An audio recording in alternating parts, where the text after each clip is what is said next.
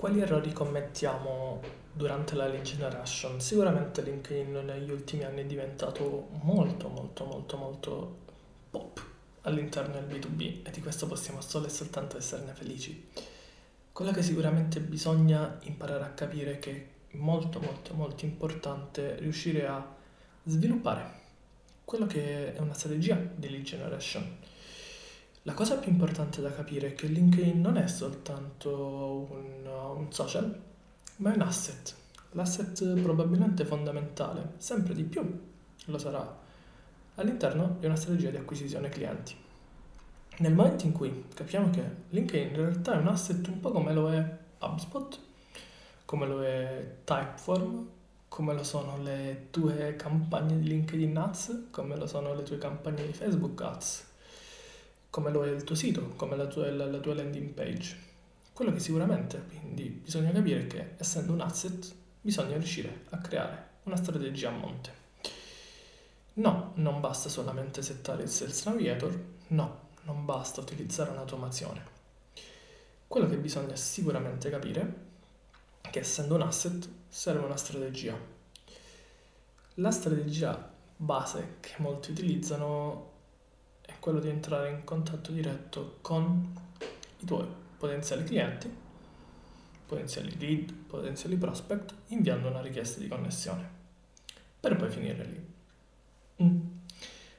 Probabilmente funzionava quattro cinque anni fa, tre anni fa, sì, ma come funzionava tre quattro anni fa? Utilizzare le campagne di Facebook Ads spendendo cinque euro al giorno. Nel momento in cui la piattaforma si popola, non funziona più.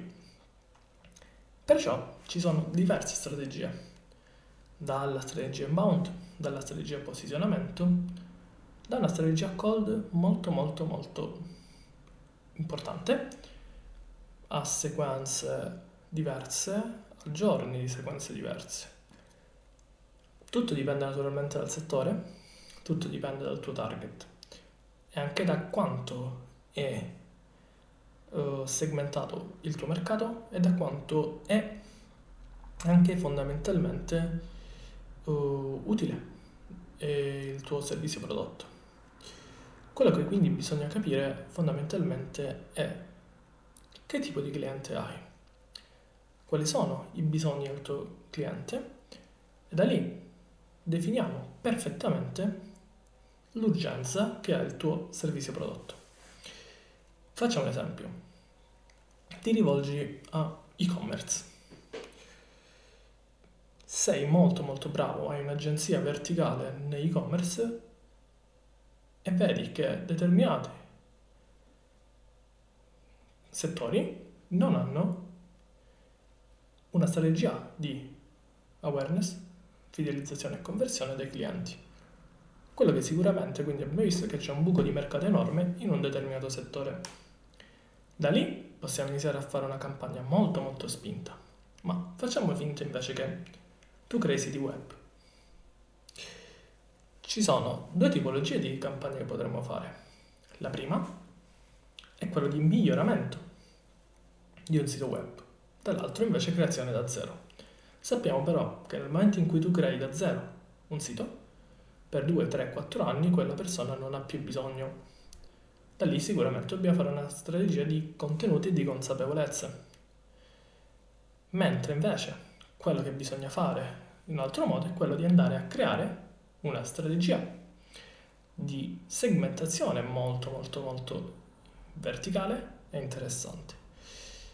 Quindi ci sono tutto un sacco di campagne, possiamo andare fondamentalmente tramite tool a trovare tutti quelli che non hanno determinati parametri, quelli che non rispettano una U X molto molto molto interessante.